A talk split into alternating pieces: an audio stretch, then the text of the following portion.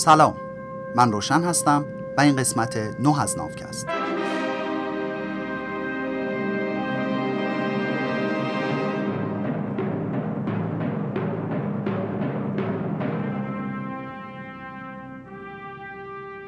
هدف نافکست دور کردن هر گونه تفکر نژادی، مذهبی و زبانی خودبرتربینانه است. همونطور که تا اینجا شنیدین تو نافکست کتاب سیپینز یا انسان خردمند نوشته یوال هراری رو از روی ترجمه انگلیسیش به فارسی برمیگردونم و براتون روایت می‌کنم. تو قسمت های قبل هم گفتیم که ما تنها گونه انسان روی زمین نبودیم و در مورد دلایل احتمالی تنها موندنمون توضیح دادیم. و حالا داریم به دوران نزدیک به انقلاب کشاورزی و تأثیری که انسانها می‌تونن روی اکوسیستم بذارن نگاه می‌کنیم. این قسمت طوفان بزرگ همه گونه های انسان تا قبل از انقلاب شناختی فقط روی خشکی های آفریقا، اروپا و آسیا که از این به بعد بهش میگیم آفراسیا زندگی می‌کردن. آره بعضیاشون هم تونسته بودن خودشون رو با شنا کردن یا با ساختن قایق های ابتدایی مثل کلک و کرجی به جزایر نزدیک برسونن. مثلا 800 هزار سال پیش پای انسان به جزیره فلورز باز شد. با این وجود جرأت رفتن به آبهای آزاد رو نداشتن و هیچ کدوم به آمریکا، استرالیا یا جزایر دوردستی مثل ماداگاسکار، نیوزیلند و هاوایی نرسیدن. دریا به جز انسانها جلوی خروج حیوونا و گیاهای آفراسیایی رو هم گرفت. همین شد که موجودات زنده سرزمین های خیلی دور مثل استرالیا و ماداگاسکار طی میلیون ها میلیون سال تنها تنها به تکامل رسیدن و شکل و شمایل متفاوت و عادتهای متفاوتی نسبت به فامیلای دور آفراسیاییشون پیدا کردن. زمین اون دوران تقسیم شده بود به چند زیست بوم یا اکوسیستم جدا از هم که هر کدوم واسه خودشون دسته های منحصر به فردی از حیوونا و گیاهان رو داشتن.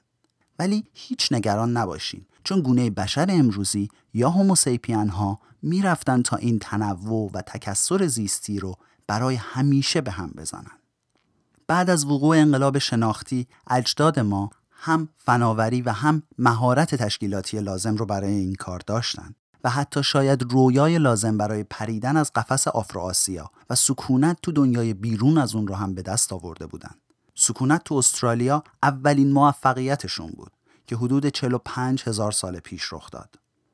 البته سر این تاریخ بین علما اختلاف هست. این مهاجرت توی بازه زمانی بین 40 تا 65 هزار سال در نظر گرفته میشه که بعضیا هم عدد دیگه ای رو می‌کشن وسط که کاریشون نداریم. متخصصین امر برای توضیح این شاهکار سختی زیادی کشیدن. چون آدما واسه رسیدن به استرالیا باید از چند تا تنگه آبی میگذشتن که پهنای بعضیاشون بیشتر از چند صد کیلومتر بود. تازه تا پاشون می‌رسید به استرالیا باید یه شبه با یه اکوسیستم جدید و ناشناخته کنار می اومدن. منطقی ترین توضیح میگه که حدود 45 هزار سال پیش سیپین هایی که تو مجموع جزایر اندونزی تو جنوب شرق آسیا زندگی می‌کردن اولین جوامع دریانورد رو به وجود آوردن. با یاد گرفتن ساخت و هدایت شناورهای اقیانوس پیما اونا سیاهان، تجار و ماهیگیرای آبهای دوردست شدند. این قضیه می‌تونست مدل زندگی و توانایی های انسان رو به طور بی سابقه ای تغییر بده. هر پستاندار دیگه ای مثل شیر دریایی، گاو دریایی و دلفین که رفته بود تو دریا برای ساخت اندام مخصوص آب و داشتن یه بدن هیدرودینامیکی بایستی هزاران و یا شاید میلیون ها سال تکامل پیدا می‌کرد.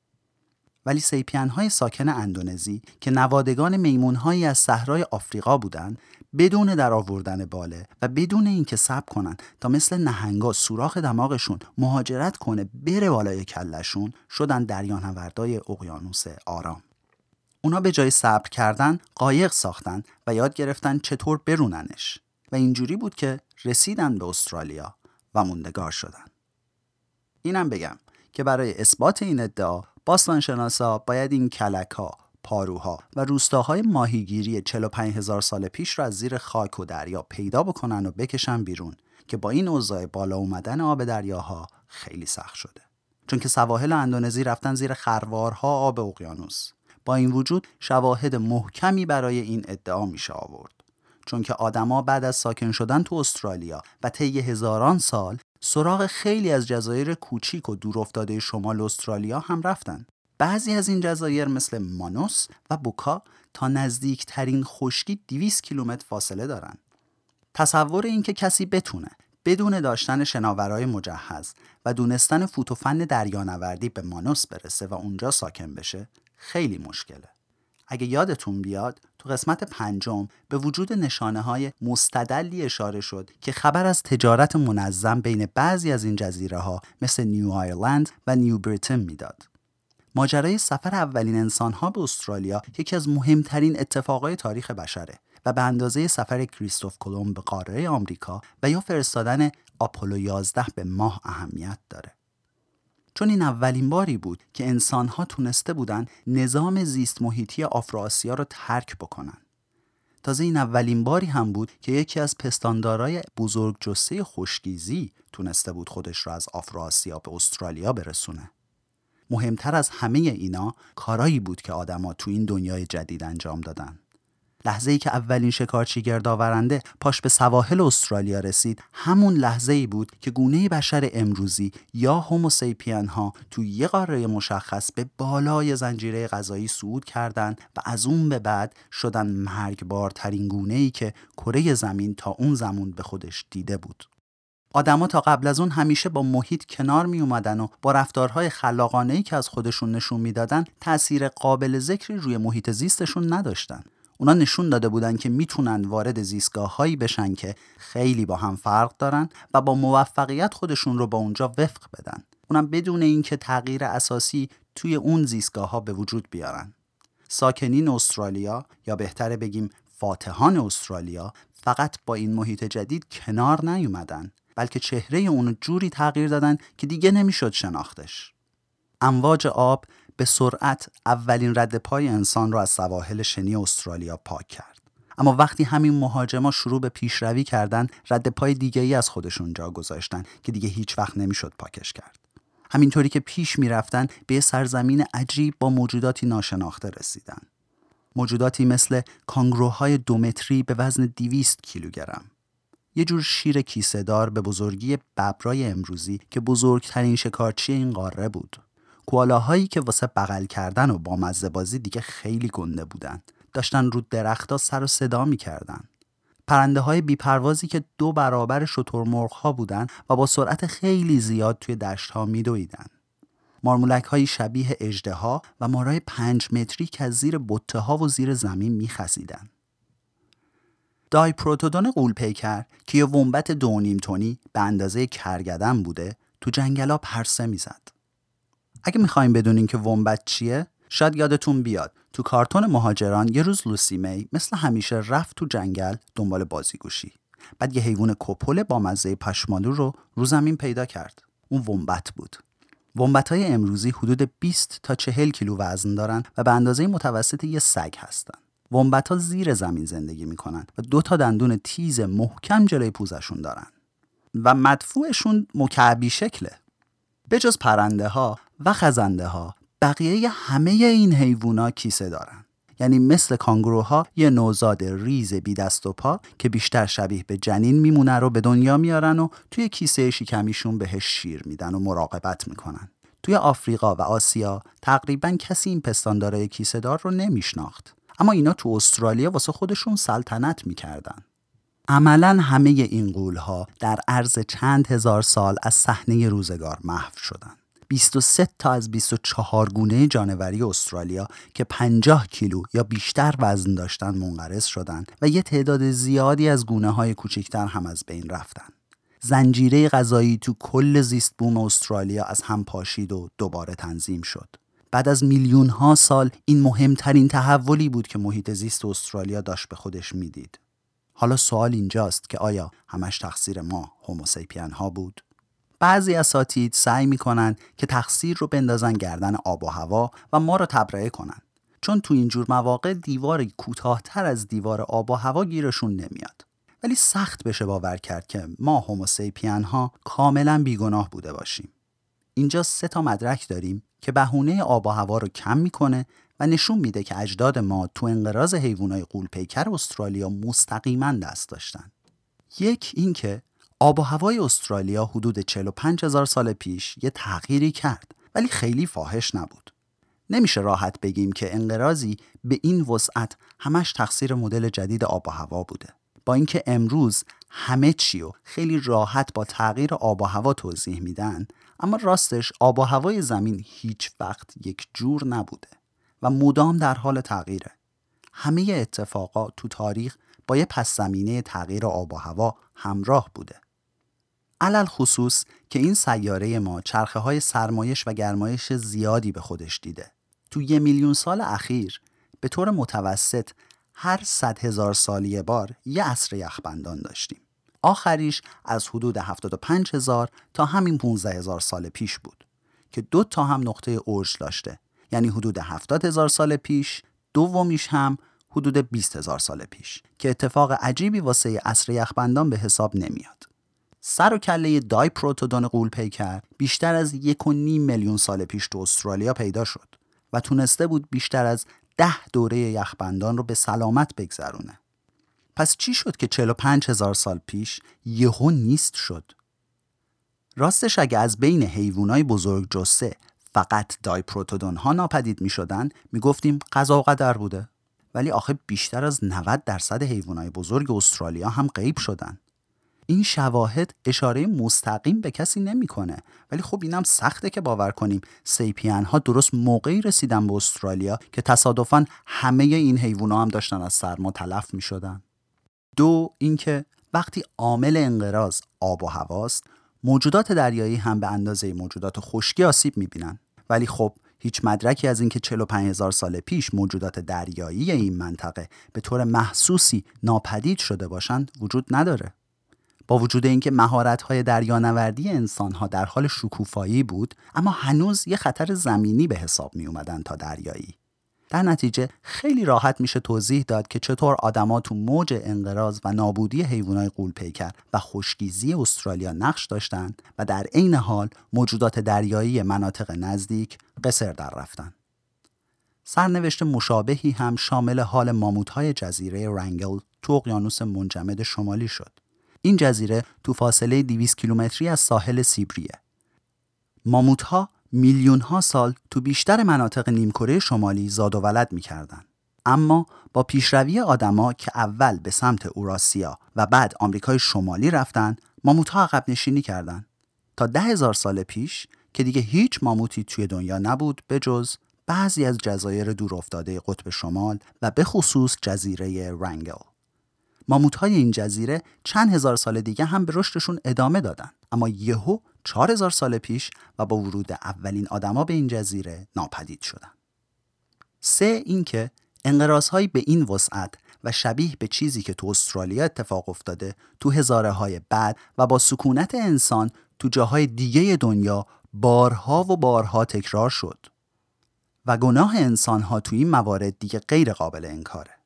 مثلا حیوانات بزرگجثه نیوزلند اونا این تغییر آب و هوایی ادعا شده که 45 هزار سال پیش رخ داد رو به سلامت گذروندن اما به محض ورود اولین انسانها به این جزایر ضربه سهمگینی رو متحمل شدند. ماوری ها که اولین ساکنان نیوزلند هستند 800 سال پیش به این جزیره رسیدن و در از چند صد سال 60 درصد از همه پرنده ها و بیشتر حیوانات قولپیکر نیوزلند منقرض شدند. اگه این جور موارد انقراض فقط محدود به استرالیا بود شاید کمتر به نقش آدما تو این کار شک می‌کردیم. اما شواهد تاریخی هوموسیپین ها رو به عنوان قاتلای زنجیره‌ای محیط زیست نشون میده. تمام تکنولوژی که ساکنین اون موقع استرالیا داشتن مال اصر حجر بود. پس از کجا تونستن یه همچین فاجعه زیست محیطی رو به بار بیارن؟ واسه این ادعا سه تا توضیح داریم که قشنگ کنار هم میشینن. اولین توضیح این که قربانی های اصلی انقراض تو استرالیا حیوانای بزرگی بودن که خیلی کند زاد و ولد می‌کردن. دوران بارداریشون طولانی بود، تعداد بچه هایی که به دنیا می آوردن کم بود و فاصله بین بارداریشون زیاد. در نتیجه اگه آدما هر چند ماه یه بار فقط یه دونه دای پروتودون می‌زدن کافی بود تا آمار مرگ و میرشون از آمار زاد و ولدشون بزنه جلو بعد در عرض همش چند هزار سال آخرین دایپروتودون تو تنهایی خودش میمیره و نسل این گونه جانوری به خاک سپرده میشه.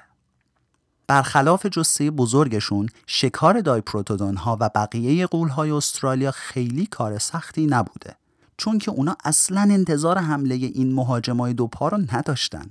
یادمون باشه انواع و اقسام گونه های بشر به مدت دو میلیون سال تو منطقه آفراسیا در حال پرسه زدن و تکامل بودن اونا یواش یواش مهارت های شکارشون رو سیقل دادن و حدود 400 هزار سال پیش راه افتادن دنبال شکارهای بزرگ.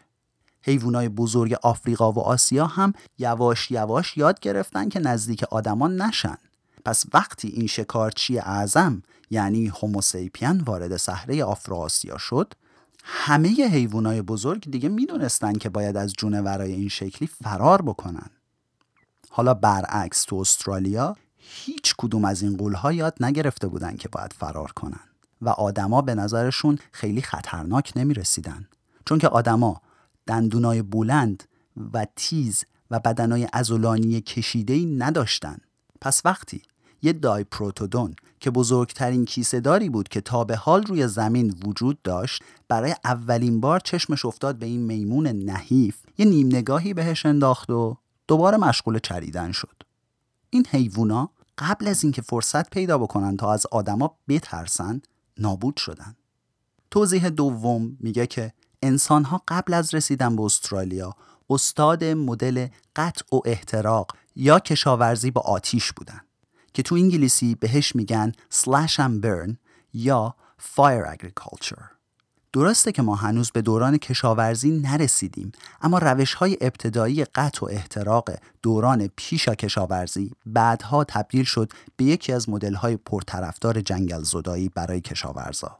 چون که به فناوری خاصی نیاز نداره. و همین امروز هم متاسفانه حدود 200 تا 500 میلیون نفر تو دنیا از همین روش برای جنگل زدایی و گسترش زمین های کشاورزی استفاده می‌کنن. آدمایی که با این محیط ناآشنا و ترسناک روبرو شدن مناطق وسیعی از بیشزارهای صعب العبور و جنگلهای متراکم رو عمدن آتیش زدن تا چمنزارهای وسیعی درست بکنن که شکارگاه های مناسبی براشون بود و جواب نیازهاشون رو می‌داد اینجوری بود که در عرض چند هزار سال ساختار زیست محیطی های بزرگی از استرالیا بالکل عوض شد. گیاه های فسیل شده مدارک خوبی برای تایید این نظرن.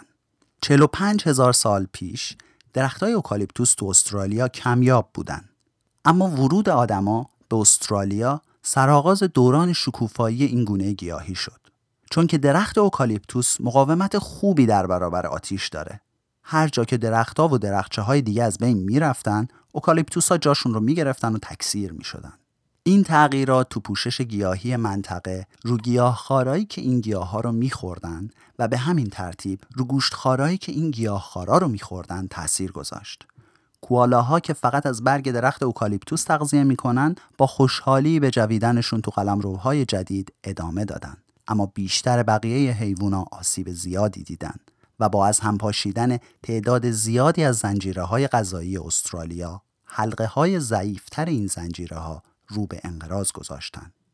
یه استدلال سومی هم هست که با نقش مهم شکار و آتیش سوزی در این انقراض موافقه اما تاکید می‌کنه که نباید نقش آب و هوا را هم کلا نادیده بگیریم. این تغییرات آب و هوایی که حدود 45 هزار سال پیش گریبان استرالیا رو گرفته بود اکوسیستم منطقه رو به شدت ضعیف کرده بود. تو شرایط عادی زیست بوم استرالیا می‌تونست مثل دفعات گذشته خودش رو ترمیم بکنه. اما آدما دقیقا تو همین زمان سرنوشت ساز وارد صحنه شدن و این محیط زیست شکننده رو به قهقرا سوق دادن. از اونجایی که پیدا کردن یه استراتژی مناسب برای مقابله همزمان با چند تهدید مختلف کار سختیه، ترکیب تغییرات آب و هوایی و انسان شکارچی که از چند طرف به حیوونا حمله کرده بودند کشنده ترین ضربه رو به حیوانای عظیم و جسه زد. بدون داشتن شواهد بیشتر نمیشه گفت که کدوم یکی از این سناریوها دلیل اصلی انقراضشون بوده. اما دلایل خوبی وجود داره که بگیم اگه انسانها پاشون هیچ وقت به استرالیا باز نمی‌شد اینجا هنوز جولانگاه و خانه امن شیرهای کیسهدار دای پروتودون ها و کانگوروهای قول پیکر بود. این پایان قسمت نه از نافکست بود. این بار چون اسم جزیره مانوس چند بار تو متن اومد فکر کردم که نمی‌تونم بدون توضیح از کنار این اسم بگذرم. شاید بعضی از شما برای اولین بار اسم این جزیره رو میشنوین. جزیره مانوس تو شمال استرالیا و بخشی از خاک کشور پاپوا نیوگین است. جزیره ناورو و مانوس محل اسکان موقت که نه زندانن. زندانی غیر انسانی که دولت استرالیا برای پناهندگانی که از راه دریا به این کشور میان ساخته. لحظه به لحظه زندگی تو این زندان خارج از تصور ماست. بهروز بوچانی نویسنده و خبرنگار کرد ایرانیه که سالهاست تلاش می‌کنه صدای خودش را از داخل این زندون با نوشتن کتاب و مقالات متعدد به گوش دنیا برسونه. پناهندگان نائورو و مانوس را از یاد نبریم. مثل همیشه خیلی ممنونم که برای ناوکست وقت گذاشتین و ممنونم که به پادکست های فارسی گوش می‌کنین. اگه تو توییتر هستین حتما به ما سر بزنین. شما می‌تونین ناوکست رو از وبسایت یا اپلیکیشن ناملیک و همینطور همه اپلیکیشن های پادکست مثل Castbox یا گوگل و اپل پادکست بشنوید. در ضمن می‌تونید ناوکست رو روی SoundCloud و توی تلگرام هم پیدا کنید. فقط کافیه تا ناوکست رو به فارسی تایپ کنید تا پیدا بشه. اگر هم شد تو همین اپلیکیشن ها به پادکست هایی که گوش می‌کنین امتیاز بدین تا کیفیت کار پادکست های مستقل بالا بره. ناوکست رو من روشن به کمک کریشنا تولید می‌کنم. امیدوارم اوقاتتون خوش باشه. تا بعد.